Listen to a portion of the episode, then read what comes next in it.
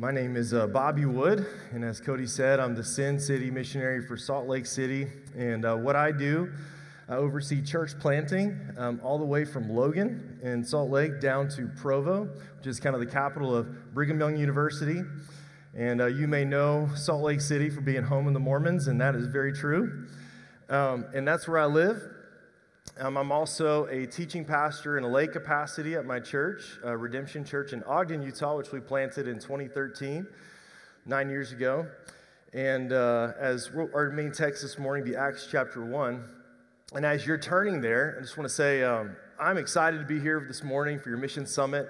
Um, this is an awesome opportunity, and um, I'm just so thankful for Iron City, just for your gifts, just as being a Southern Baptist church, your gifts to the cooperative program and also to Annie Armstrong Easter offering. All that, when you give to those places, that money goes to missionaries and church planters on the field. And so I just want to say thank you from the bottom of my heart, as once a church planter and now working with church planters, um, just how much that means. And then alongside of that, having a church like an Iron City says we want to get behind the work going on in Salt Lake, and we want to help however we can. Um, so thank you so much for that. Um, I want to talk, share a little about my family. Um, I've been married for the last uh, 13 years. I've got four kids, um, ages 10, 8, 6, and 3. So, house is busy. It's always something going on. And I was thinking about this as I was preparing for the sermon this week.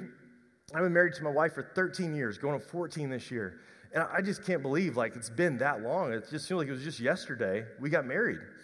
And I don't know about you, but if you are married, you probably remember that wedding day and how wonderful that wedding day was and all the preparation and plan that went into that wedding day, all the pomp and circumstance that went into that wedding day. Um, you know, you think about all the flowers and food and dresses, and everybody just gets ready, and family comes in from all over the place just to be there. And it's amazing. And I remember my wife walking down the aisle, and she was absolutely beautiful, and I was just so happy to be there at that wedding. But it's also, it was also really a sobering day for me because of the commitment that I was making to my wife. This covenant before God that I was going to marry her and give my life to her. Several years later, um, we, my, me and my wife were talking and just kind of reflecting on that wedding. And she was telling me, she was asking me, she said, Hey, you know, I've always wanted to ask you this. And honestly, I've been scared of the answer. And I'm like, uh oh, where's this going going? You know, like, I don't know where we're about to go, what direction we're going down. And she said, You weren't smiling when I came down the aisle, and I always wanted to know, like, did you not think I, like, I was beautiful? And I was like, What? Like, how in the world did you get that? So you, you weren't have a smile on your face. And you know, I said, I knew exactly what she was talking about. And so for me, I mean, I take Ephesians 5 seriously when it says that husband's to love his wife as Jesus loves the church. So you think, about what does Jesus do for his bride? He gave his life for his bride. He sacrificed himself in his own interest and died for his bride. And so I realized that day on that wedding day that I was saying in front of all these people, in front of the Lord, I'm willing to die for my wife if it ever came down to it. So, yes, I'm excited, and I do this joyfully and happily and excited, but at the same time, in a sense, I'm signing my death certificate, right? You know, and I, I you know what I'm saying? Like, I, I, if I came down to it, I'm giving my life up for her, and I do that joyfully. But that's what I'm saying in that moment. And I think when we think about Christianity and coming to Christ, I think sometimes we treat it as like some people treat weddings. Everything is all about the wedding and nothing is about the marriage. Right? You put all this time and effort and energy. And so you say, oh, yeah, I'm a Christian now. Now what? When you sign up to follow Jesus, yes, He paid the price for your sin. He bought you with a price. It's all done by the work of Jesus on the cross, on the finished work of Christ on the cross. But He bought you with a price. And then our life is to live in a reflection to Him, giving our life to Him. Romans chapter 12, verse 1. For I appeal to you, therefore, brothers, mercy of God, that you present your bodies as a living sacrifice, which is your spiritual worship. So we present our bodies to Him as our spiritual worship, where our lives are no longer our own. When you become a follower of Christ, you are also signing your death certificate. Death to me, life to Christ. New life comes, but our life is no longer our own. I think when we talk about missions, and the reason why I start here is because foundationally, if we do not realize that our lives are not our own and they do not belong to us, we will have the incorrect view of what it means to serve our life on mission to God.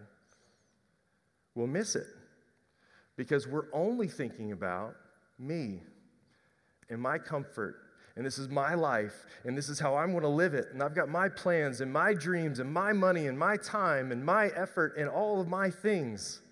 None of that is yours and none of that is mine. It's all Jesus. Turn your Bibles to Acts chapter 1. And this is my, the main point today that I want to uh, propose to you, and the text makes this really clear that the call to follow Jesus is also a call to the nations. The call to follow Jesus is also a call to the nations. Acts chapter 1, and look in verse 4. And while staying with them, he ordered them not to depart from Jerusalem, but to wait for the promise of the Father, which he said, You heard from me, for John baptized with water, but you will be baptized with the Holy Spirit not many days from now. So when they had come together, they asked him, Lord, will you at this time restore the kingdom to Israel? He said to them, It is not for you to know times or seasons that the Father has fixed by his own authority, but you will receive power when the Holy Spirit has come upon you. And you will be my witnesses in Jerusalem and in all Judea and Samaria and to the ends of the earth. And when he had said these things, as they were looking on, he was lifted up and a cloud took him out of their sight. And while they were gazing into heaven as he went, behold, two men stood by them in white robes. And he said, Men of Galilee, why do you stand looking into heaven? This Jesus who is taken up from you into heaven will come in the same way as you saw him go into heaven. So the book of Acts is written as a second part of Luke's gospel. Luke writes Luke and he writes the book of Acts, and Acts is kind of like what happens after Jesus ascends into heaven. So, going back to the crucifixion, Jesus dies on the cross. When he dies on the cross, what happens to the disciples? They are they flee, they run, they hide because they were expecting even though Jesus kept telling them over and over again, Messiah to come, overthrow the Roman government with sword and war and basically restore this nation of Israel, and they're about to see it all come into fruition. And Jesus basically says like, "Hey, on the cross, if, if I wanted to destroy you right now, I'd send a host of angels and they would destroy you. I'm not afraid of, of man. And his whole purpose of coming was to defeat sin, to conquer sin and death, so that we can be brought into the family as sons and daughters, that his salvation um, over sin could bring us into the family. So he dies on the cross, and three days later, just as he promised, what happens? He comes back alive again. Like he actually rises from the dead. This isn't spiritual, physically, he is alive. And he spends time with the disciples. And you imagine those disciples, they were fleeing one moment, and the next moment, they're now with Jesus, and they're getting to hear from Jesus, and eat with Jesus, and be with Jesus. And this is where the book of Acts starts. And in verse 4, he's staying with them, right? And he's kind of giving them his last words. He's like, don't leave from Jerusalem yet, verse 4. Just wait for the promise of the Father, which he says is the Holy Spirit. He says, You, John baptized with water, we should be baptized with the Holy Spirit. The Holy Spirit is going is coming. And basically, the Holy Spirit is to testify of Christ and his resurrection and, and crucifixion and what he did on the cross. The, Jesus is, says, I'm going to leave you and ascend into heaven. And they came together, and at, it's funny, in verse 6, the disciples always ask this question Lord, same question they asked before, will you at this time restore the kingdom to Israel? Right? They still want to get that. We want that kingdom right here, right now. And this is what we want to see. And they ask the question, and he says, It is not for you to know times or seasons that the Father has fixed by his own authority. So he doesn't even really answer that question. He points them to something else in verse 8. But you will receive power when the Holy Spirit comes upon you. So when the Holy Spirit comes, you will receive power. And what will He empower you to do? Verse 8 You will be my witnesses in Jerusalem, in all Judea, and to the ends, in Samaria, and to the ends of the earth. So the Holy Spirit will empower you to be my witnesses to the ends of the earth. Well, what does it mean to be a witness? That they had actually seen and testified that Jesus died on the cross and rose again, and that he actually came back alive. And, and, and, just in case if you're new here, or maybe you're not really thought through this, or you're even doubting, like, okay, is this really happen? Every single one of those disciples who fled at the crucifixion, eh, other than Judas and, and possibly John, gave their lives believing that they had saw the risen Savior.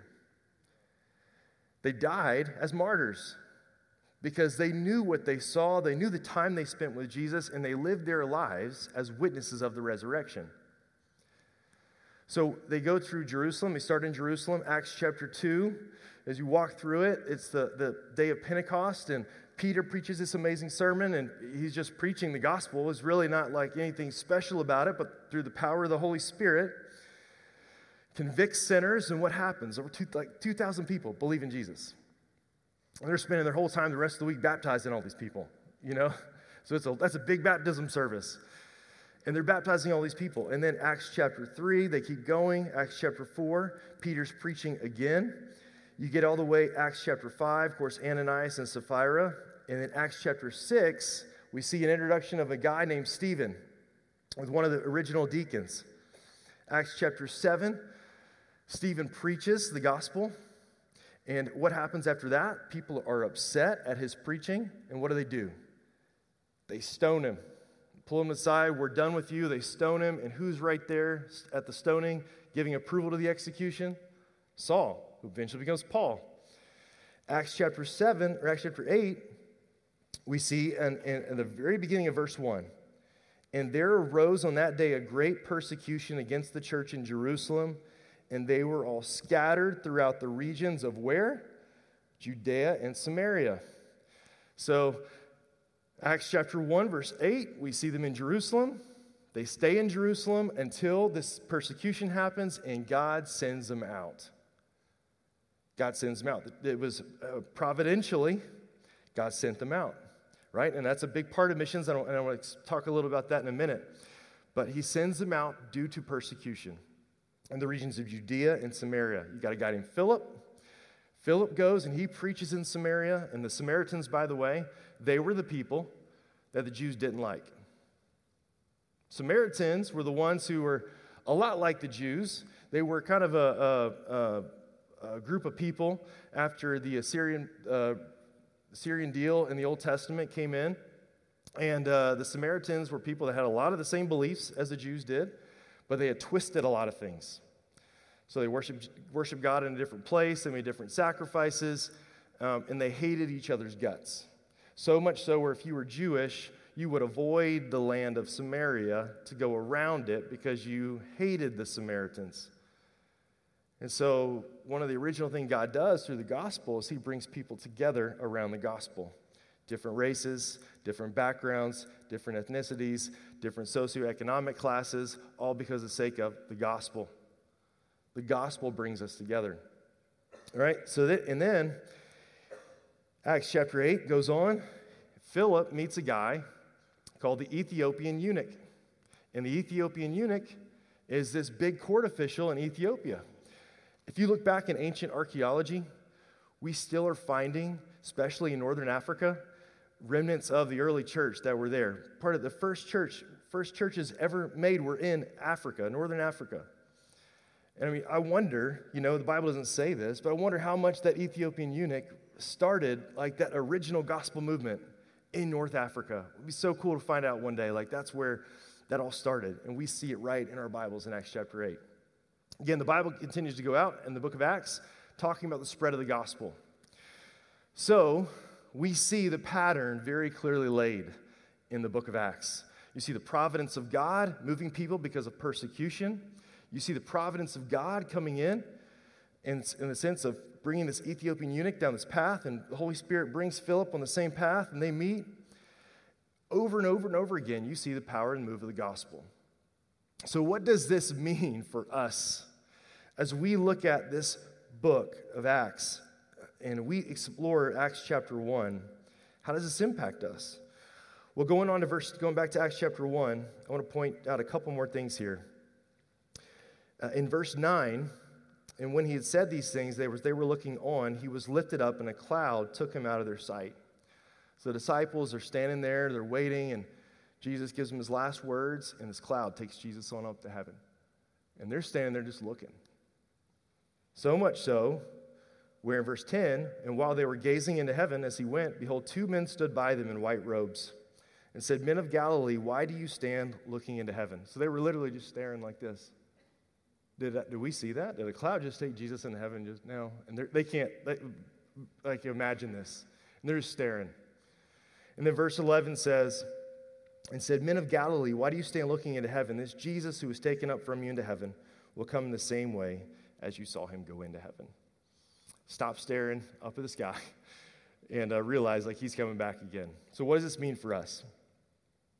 The first point I want to uh, look at is that God has empowered you to accomplish the Great Commission. God has empowered you, everyday believer, to accomplish the Great Commission.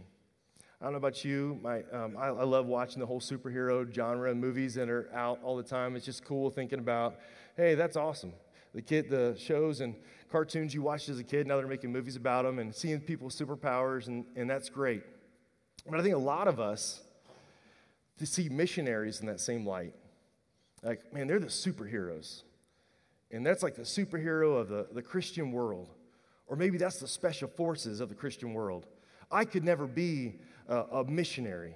Like, that's not me. I, I don't know a lot about the Bible. I'm still learning. Or maybe you go, I, am not great at talking to people. And I don't really like talking to people that I don't really know. And that puts me in a really, I get a lot of anxiety from that. But I can just tell you this God has empowered you to accomplish the Great Commission. I don't care what your background is, I don't care how much education you've had, whether you've had seminary training and you've got a doctorate, a PhD in the Old Testament or New Testament, God has empowered you to carry out the Great Commission. Well, where do we see that? He says this here in the Bible, right here in this passage. The Holy Spirit's going to come, and He's talking to Peter, James, and John, the rest of the disciples. And he says, verse 8, but you will receive power when the Holy Spirit comes upon you. This power is to help and aid in the spread of the gospel. Makes it clear in verse 8. And yes, there are great miracles that happen in the book of Acts, but the point is the spread of the gospel to the nations. God wants to empower you to carry out the Great Commission. Acts chapter 4, verse 13. Peter and James and John are preaching. And it says this Now, when they saw the boldness of Peter and John and perceived that they were uneducated, common men, they were astonished. And they recognized that they had been with Jesus. So, what's the qualification you need for being a missionary?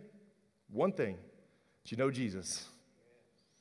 If you know Jesus, you are called to be a missionary. Charles Spurgeon once said, Every Christian is either a missionary or an impostor. We're called to be missionaries, folks.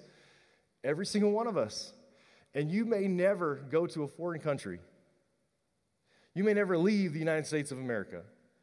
And yet you are still called to be a missionary. You're called to be a missionary, and we heard about it this morning. I mean, it, it was awesome just listening to the stories of just all the different work that Iron City is partnering with, and these different partners that are all are around, some local, some working with those who have, have gone through really tough times, foster care and adoption, um, those in other countries and, and wells to help people that are, that are needing just running water. I mean, just it was awesome to hear all the work that's going on around the world. And God wants to use you in the middle of that. Isn't that crazy? That God would use ordinary, common people to, to share his greatest message of the gospel to the ends of the earth? He wants to use you. Why? Is there anything special about you? No. We know the gospel and we know that we were sinners and there was nothing about us that earned our own righteousness. We were sinners on our way to hell, and everything in us, even our best de- days, our best deeds, were false righteousness, self righteousness. But because of the work of Jesus on the cross, he brings us into his kingdom and then he wants to use us for his mission. I, I just, I'm blown away by that. That God wants to use you and I for the purpose of his mission. 2 Corinthians 4 17 says, We have this treasure in jars of clay to show that the surpassing power belongs to God and not to us. Treasure in jars of clay. Holy Spirit of God dwelling within each one of us. And that you and I are like that jar of clay fragile, we break easy, we, our, our pot may be chipped and scratched, and all these things are on it. But when people hear the message of the gospel, the point is that they don't look at you and they glorify in you. The point is that they hear the message of the gospel and they glorify in Jesus. That's the whole point. That he wants to use you, no matter what your background is or how much experience and education you have, for the purpose of his mission. I love this quote by Jim Elliot.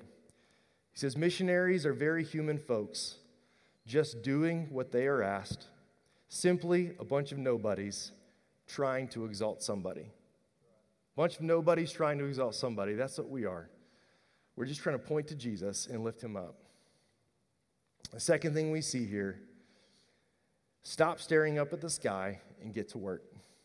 Stop staring up at the sky and get to work.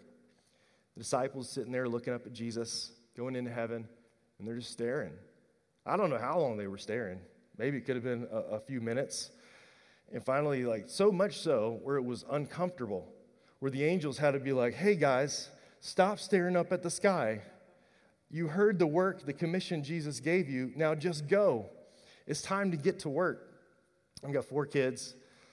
And uh, my, I've got oldest is a girl, age 10. My boy's eight, six, and then my youngest is three. So whenever I ask them to clean the room, I don't know if you're, if you're a parent and it's like this at your house or this is just me. But when I ask them to clean, my kids to clean their room, it is like the thing that they, they immediately forget as soon as I tell them. Like, it's like, I'm not even talking. I'm like, hey, I just told you to clean your room. Before I realize it, I'll leave the room, come back. What's been done in the room? Absolutely nothing right? They're, they're on the floor. They went up playing with the toys that they're supposed to be cleaning up. One boy is out in the kitchen. He's like going through the cabinets looking for snacks. And I'm like, I told you to clean your room. What are you doing right now? Then they get to start fighting with each other. Fights break out in the middle of cleaning the room because somebody picked up something the other one was supposed to pick up. And then they get mad at each other over everything. They get distracted from the work in which I told them to do. And the same is true when it comes to us. We are, so easily distracted in all sorts of other things that don't matter. We're staring up at the sky. We're looking around. Maybe that looks like just a normal, everyday routine of life. Life's busy, I get it. I mean, I'm, a, I'm busy, I have a lot going on. I feel like I never have enough time to accomplish the things that I want to accomplish. And your life, I'm sure, is just as busy, maybe more busy than mine. And as you think about your own life, you're like, man, I have time for that. Like mission stuff, uh, you know, I want to help out. I heard some of these things, that's great, but I don't have time for that. I, you know, I got all these other things in life. You have time to do what you want to do. We all have time to do what we want to do, and we make priorities based on what we choose to do with our time.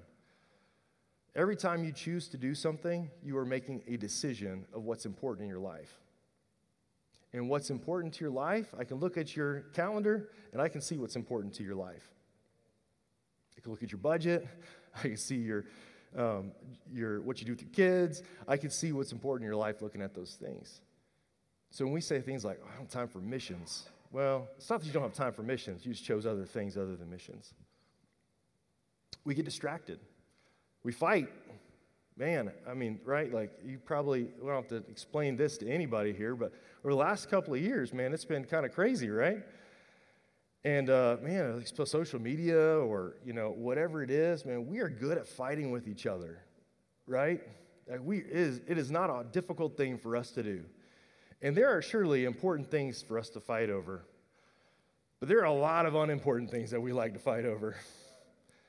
So much so that it distracts us from our main mission. I'm telling you, in Salt Lake City, sometimes I'm like, I, I, hear what's going on around the country. I'm like, is that really a thing? Is that really a fight that's going on right now? Like, man, while y'all are busy fighting over this stuff over here, there's people dying and going to hell every single day in my city. What's, what, what did that do? What did that gain you? We're great at fighting. Stop looking at the sky and get to work. Jesus called us to a task, He called us for a work. David Brainerd said this Here I am, send me.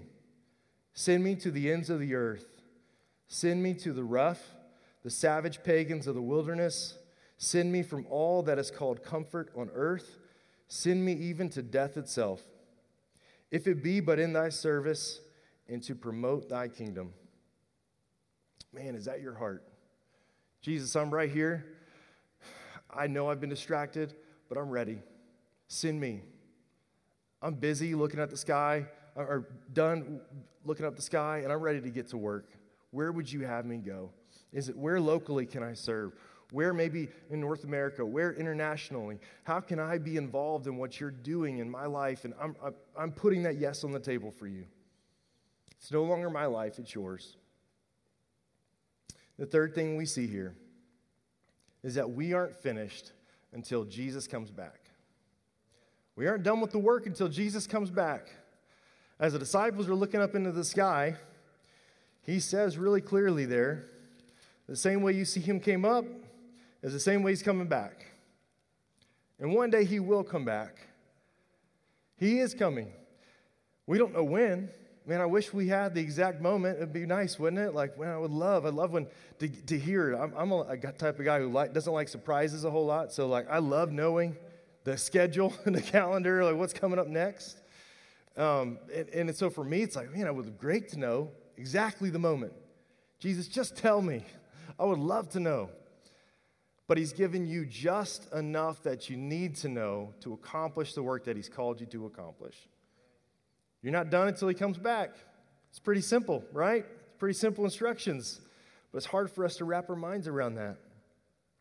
I don't know about you, but sometimes it's easy to start something. I'm a starter, I'm an idea person. I love starting new things, but it's always on the back end of just finishing the thing you start. That's difficult. You're starting like a home project, you're like, oh man, I tell my wife, oh, this will be easy. We'll get, I'll knock this out in an afternoon. It'll be no big deal. And then 17 trips to Lowe's later, and you know, eight weeks later, and uh, triple the budget, you know, you finally finish that project, and it just takes forever. And sometimes we go, man, I want to do something else. I don't want to be doing, finish this project. We're not done with the mission until Jesus calls you home. We're not finished. And you may be great at starting something, and you may say, well, I started out well. Man, as long as you have breath in your lungs, God has called you to that mission. You are not done. You are not finished with the mission that God has called you to.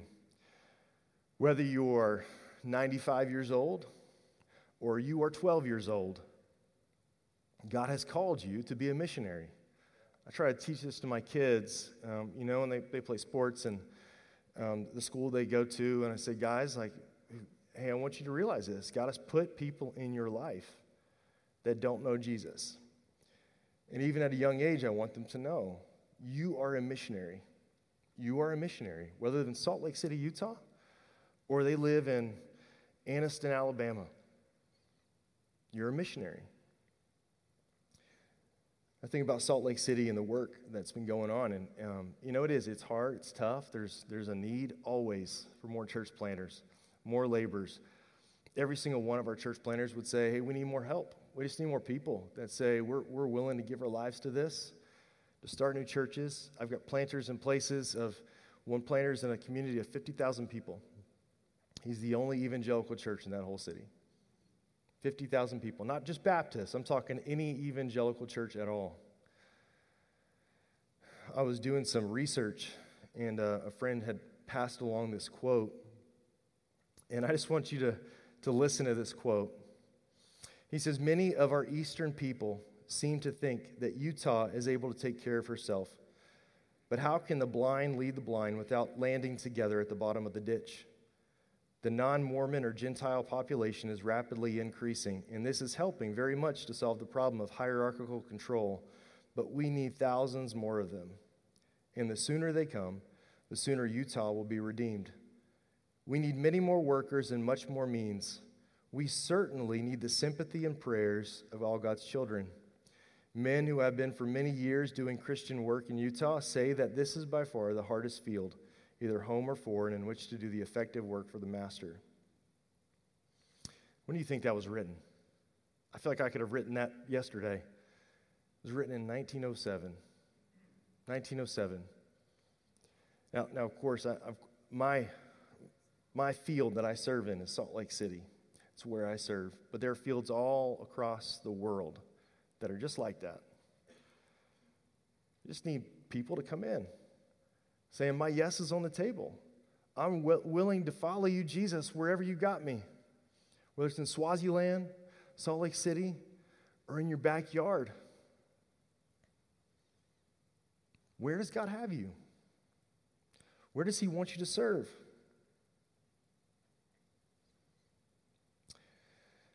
It's been really cool to be here, and I, am just so pumped to see what God's going to do at Iron City in this next decade. God has used this church in some powerful ways in missions across the world.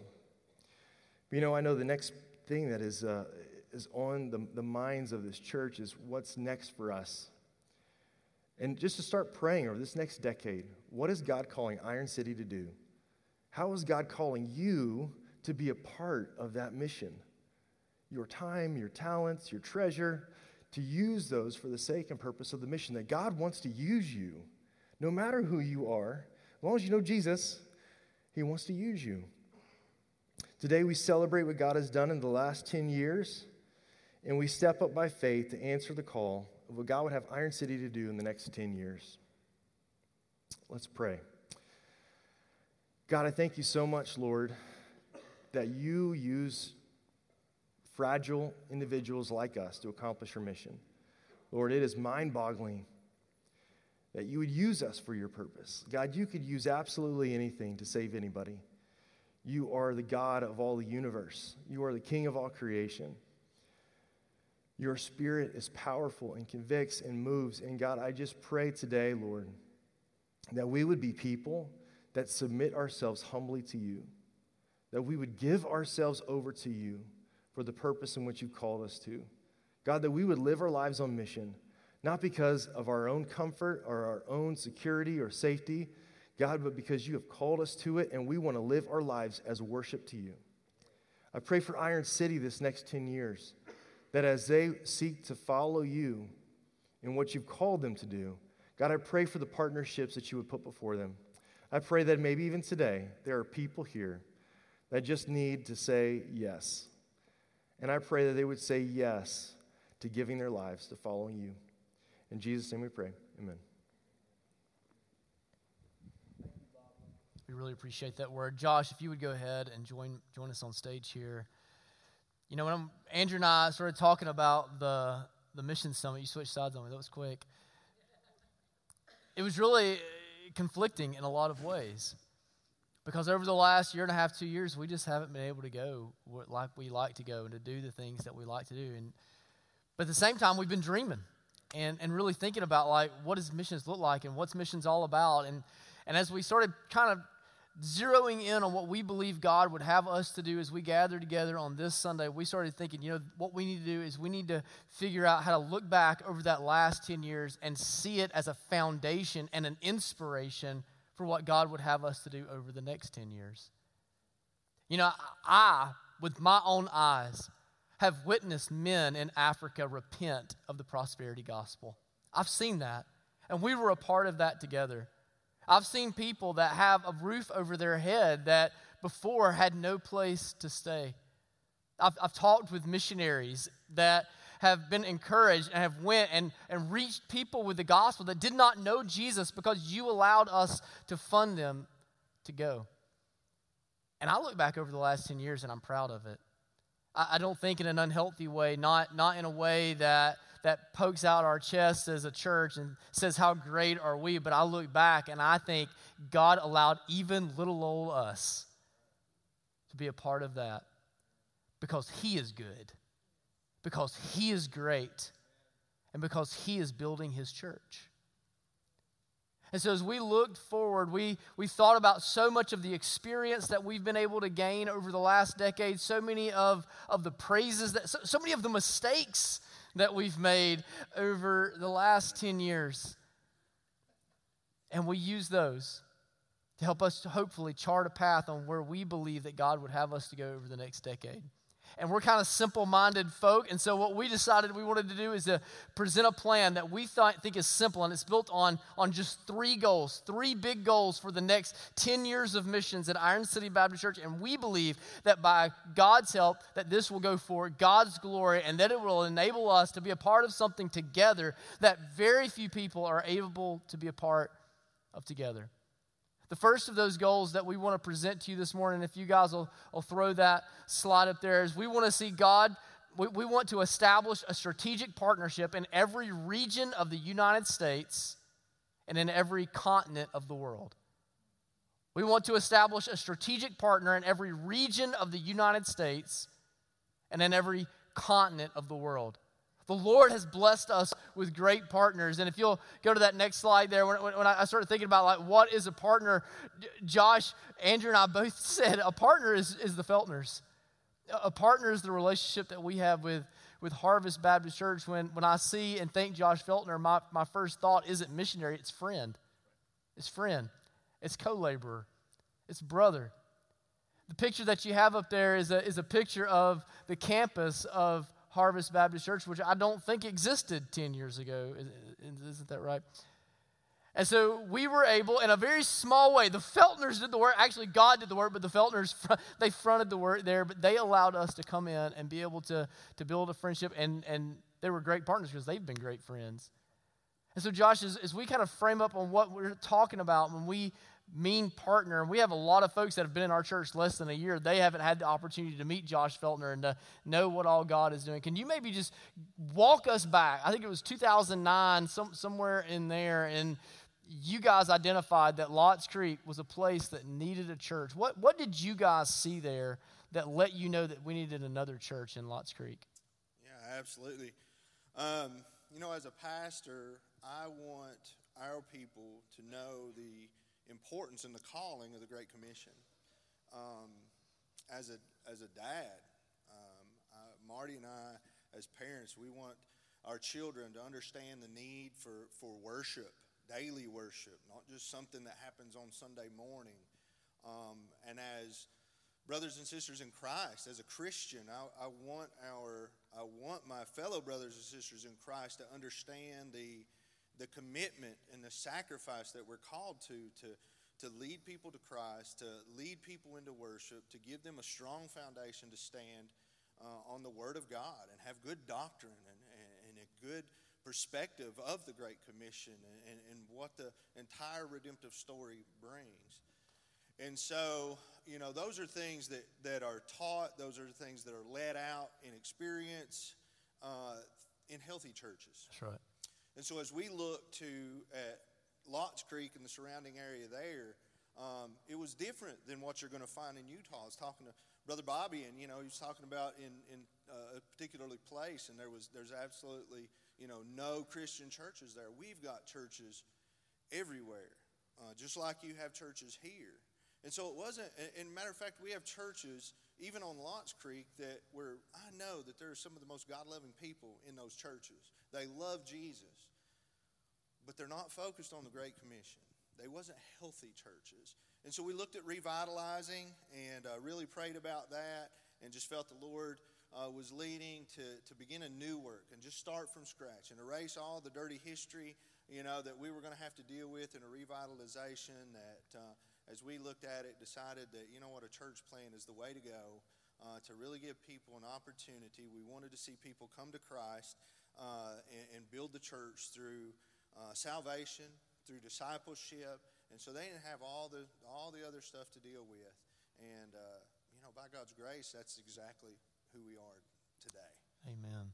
I, I know my the first time that I, I crossed the bridge there and, and came on. Which to, is there, not any there, not there anymore. Yeah, not there anymore. Yeah, yeah, thanks the river on that or a creek yeah. on that one. But the you, you know you you go in there and I thought man, I just, I just, the presence of the Lord is here, and God is doing something here among the people, and the worship of your church is is so rich. And just to, to see what God has done in your church family and through your leadership and through the work there, if you were to think through maybe a person in, in your congregation, maybe it's someone that was baptized or someone that you've had the opportunity to reach or disciple or whatever, that really summarizes what gets you out of bed in the morning and, and makes you thankful for what God is doing. Is there, is there a story that just comes to mind? This is going to get me in trouble because I'm going to pick one.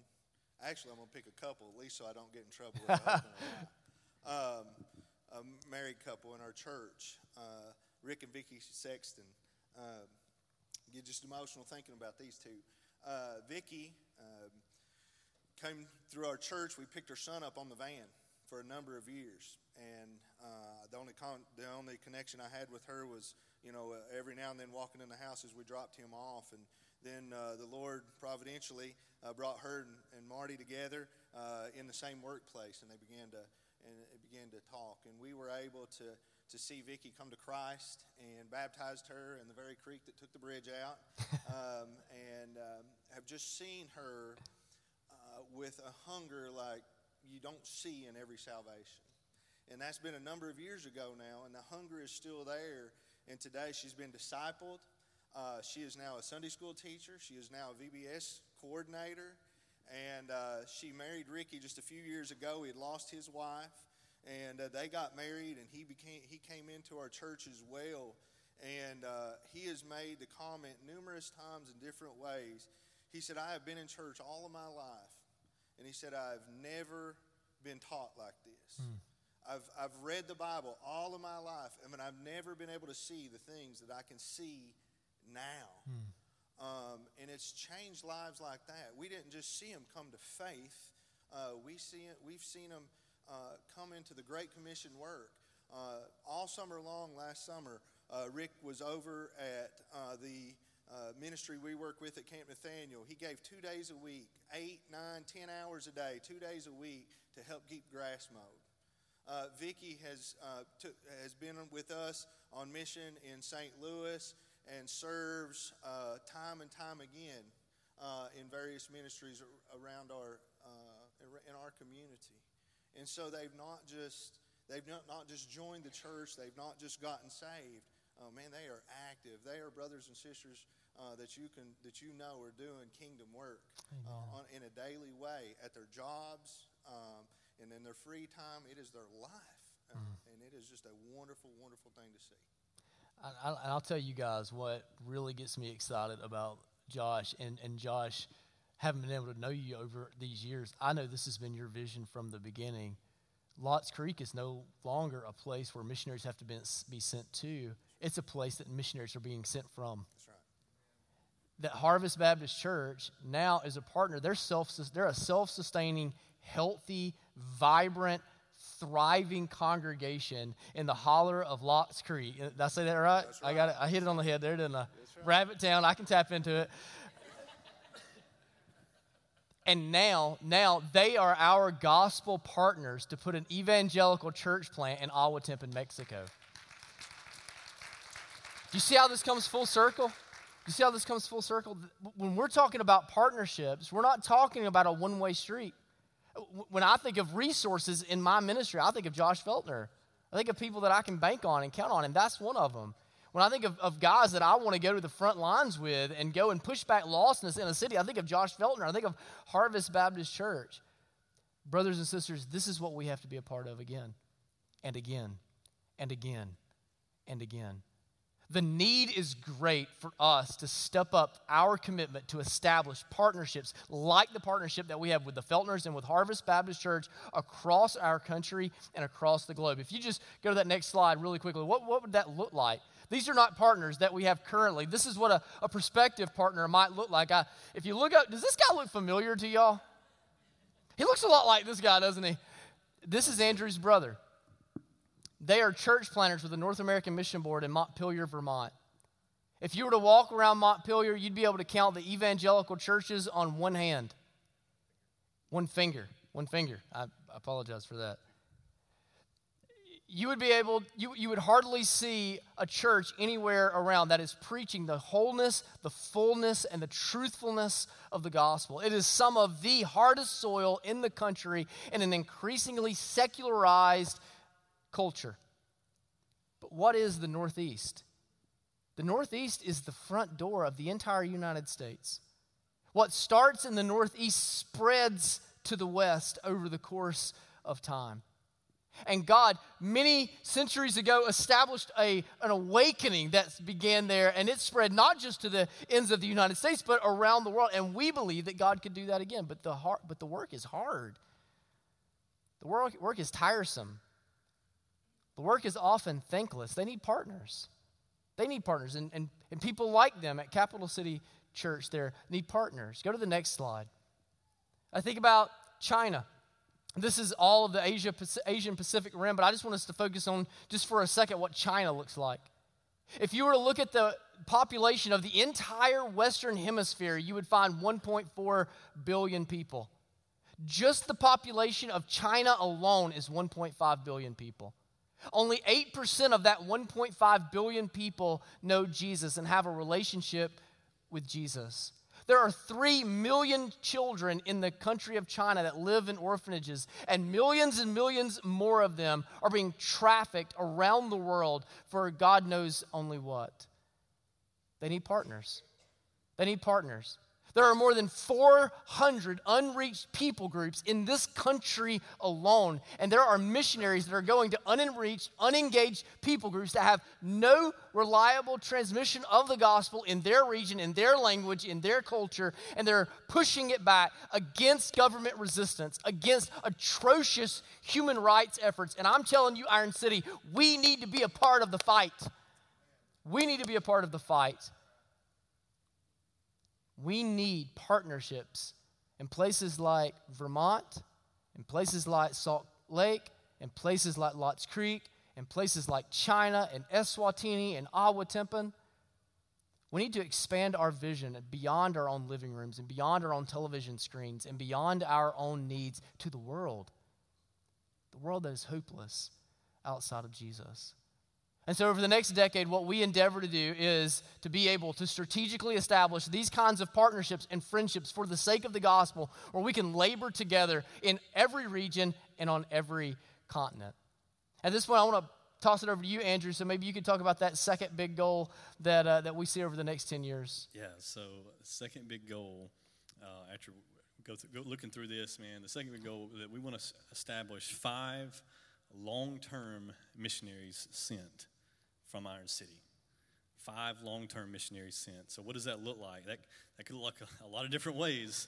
Uh, that could be you take a three year something, it could take, that means you're going to move to uh, Salt Lake. It could mean a lot of different things. But here's the thing when we started dreaming through this, what, in the summer of last year, right? That's right. Um, we're talking like, we're, how do you even come up with a number? Like, and, I, and we just kind of thought, man, if we could get, man, five long term missionaries sent out of Iron City in the next 10 years. That, that's, there's never been one, to my knowledge, sent out of Iron City long term that, that, I'm aware of. Um, and we've got a pretty old church. That's right. 1887. And so then I, I start, start, start praying through this and we start thinking about it. Well, then I have a conversation with a couple and that's talking about long term missions like, and how they want to be there. And then I talk with another young lady who's saying that, yeah, this, this is where I want to be. And then I talk with another young lady who's just getting work experience so she can do this. And I'm thought, maybe we undershot it. I'm at four already that's on my radar, and I think, God, man, God is absolutely doing something here. And, uh, and I'm telling you, man, God is, um, you can go ahead and to the next slide up. Uh, but, but, but uh, so we kind of want to know what, what is a missionary, and it can look a lot of different ways. What does a missionary do? Uh, go ahead and throw the next one up. Um, here's the thing we, we think, is it possible to send five long term missionaries out of Ireland. And you see this quote from William Carey expect great things from God, attempt great things for God. Man, if we're not expecting great things, like, and we're not attempting great things, we're not going to get great things. We have to have a goal of that. And that, man, that's my heart. And you've heard from me enough today already. But, uh, but to, to have the idea of that maybe, and you've seen the timeline, we'll get to that in a minute, but maybe five is, is, is, is the start. Mm. And then maybe we see there was a there was a slideshow that we were going to try to show that kind of messed up, and and um, we had some tech issues with it. But in that, when I was pre- previewing that, I noticed some things. I noticed that there were some people on there over the last ten years that aren't with us today because they're in heaven. People like Pete Brooks, hmm. Joyce Vaughn, and uh, and Bobby Wilkins, and and these are like huge like you can't replace these type people right like yeah. it, it, would take an army to replace them but god has called you here and, and you're probably we're, gonna, I mean, you're going to hear from us over these over these goals over the next I mean, you're not going to stop hearing about it. So if you don't like it, you're going to have to figure something else out. But you know, we believe that God is working in the hearts of our people. God is bringing the right people here, sending the right people to us already, and placing the right foundation. We've got the right people on the bus. We're just going to get the right people in the right seats on the bus. That's right. And we were talking about this. This could be my, my kids over the next 10 years, could be yours that God raises up and sends out. The question begins to go how, how can we do this? We're going to have to join in together. This is going to have to be a team effort.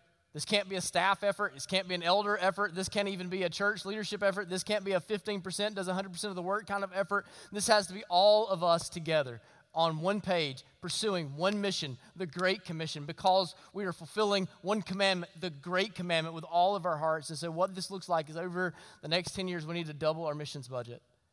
We need to double our missions budget.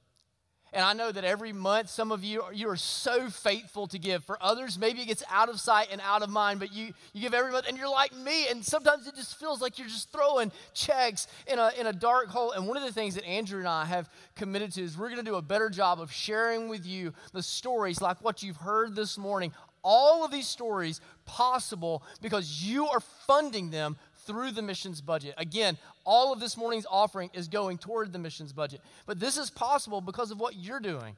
A couple of stories. If you'll go to that next slide, you'll look right here. This is the well that was built in Swaziland you can see over on the right, that's the post that Pilile, which is Je- Pastor Jeffrey's wife, that's what she wrote when she published this. Before this well was dug, her husband woke up before daylight every morning and went about two to three miles with a wheelbarrow to fill, up, fill it up with water to bring it home so that his family would have water before the day. Now there's about 45 families in that region that have a reliable, clean water source. Oh, you weren't giving money to a, a black hole.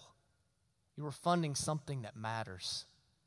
You were funding something that fundamentally changed the life of someone every single day. You're enabling a pastor to have greater capacity to make disciples because basic needs for his family and for those around him were met. I know, Andrew, you wanted to share the next. Yeah, so the next next slide, you can throw this up. Um, and so one thing that, that, that we get, you recognize this guy? uh, one, one thing that's, that's really neat about the missions budget is that we're able to do things quickly because you vote on it. The way that works, and if you, when you go through our vision and values class, we explain that. Um, the, the way that works is when we have a need, man, we're able to essentially I text the mission team because you've already you guys voted on the budget for the year, and I can text them. And once I get the sign off on them, which have elders and deacons on this team, we're able to move quickly. Like I can wire money that within an hour.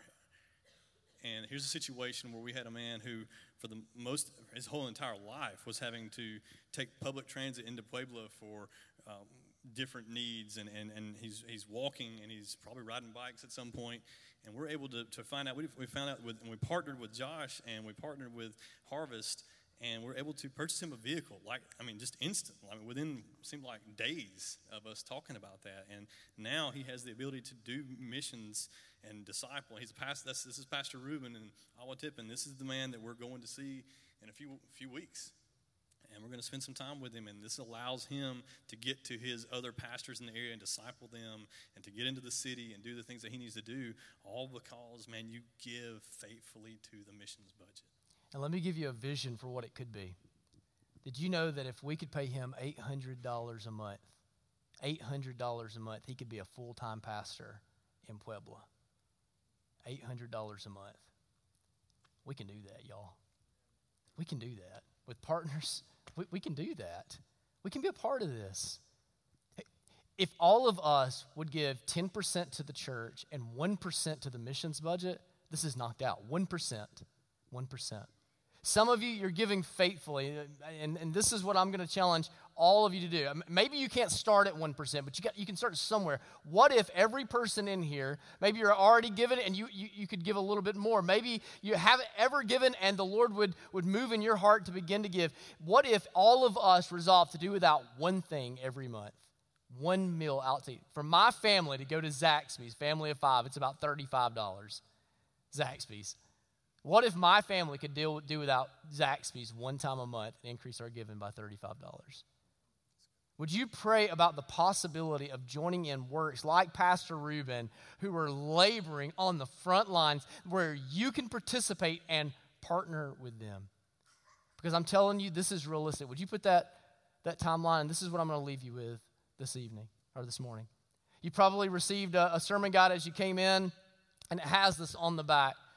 But what I want you to see is that what we're talking about, the aspirational goals that we've set for the next 10 years, are not unrealistic. By the help of God, by the unity of God's people, by the passion for the gospel, we can do this. This is what it would look like for us to establish partners around the United States and on every continent of the globe on the next 10 years in a time frame. This is the realistic way of how it would look like if we double our budget, if we send out five missionaries. Of course, we know that God doesn't necessarily follow our little dominoes the way that we want them to fall, fall. But if we if we project out, this is how it can look. And y'all, I'm telling you, God is my witness. This is realistic for the people of God. This is realistic for the people of God. It boils down to this Will we pray? Will we give? Will we go? Will we pray? Will we give? Will we go? So that one day, 10 years from now, when the babies in our nursery are preteens, we can bring them, put this back up on the, on the board, and we can say, let me bear witness to what God has done. I'm telling you, this is the truth. Brothers and sisters, I want to be a part of this. I want to be a part of this. Let's pray together. Thank you for watching or listening to one of our sermons. We would love to have the opportunity to connect with you one on one. We are not a perfect church, but we are a joyful church, and we want to help you increase your joy in Christ. We would love for you to come and worship with us one day soon. You'll be able to find information about our worship services, about who we are, what we believe, what we do, what we're hoping to accomplish on our website at ironcity.org. And we would invite you to go and to check out all the information there. We look forward to seeing you soon.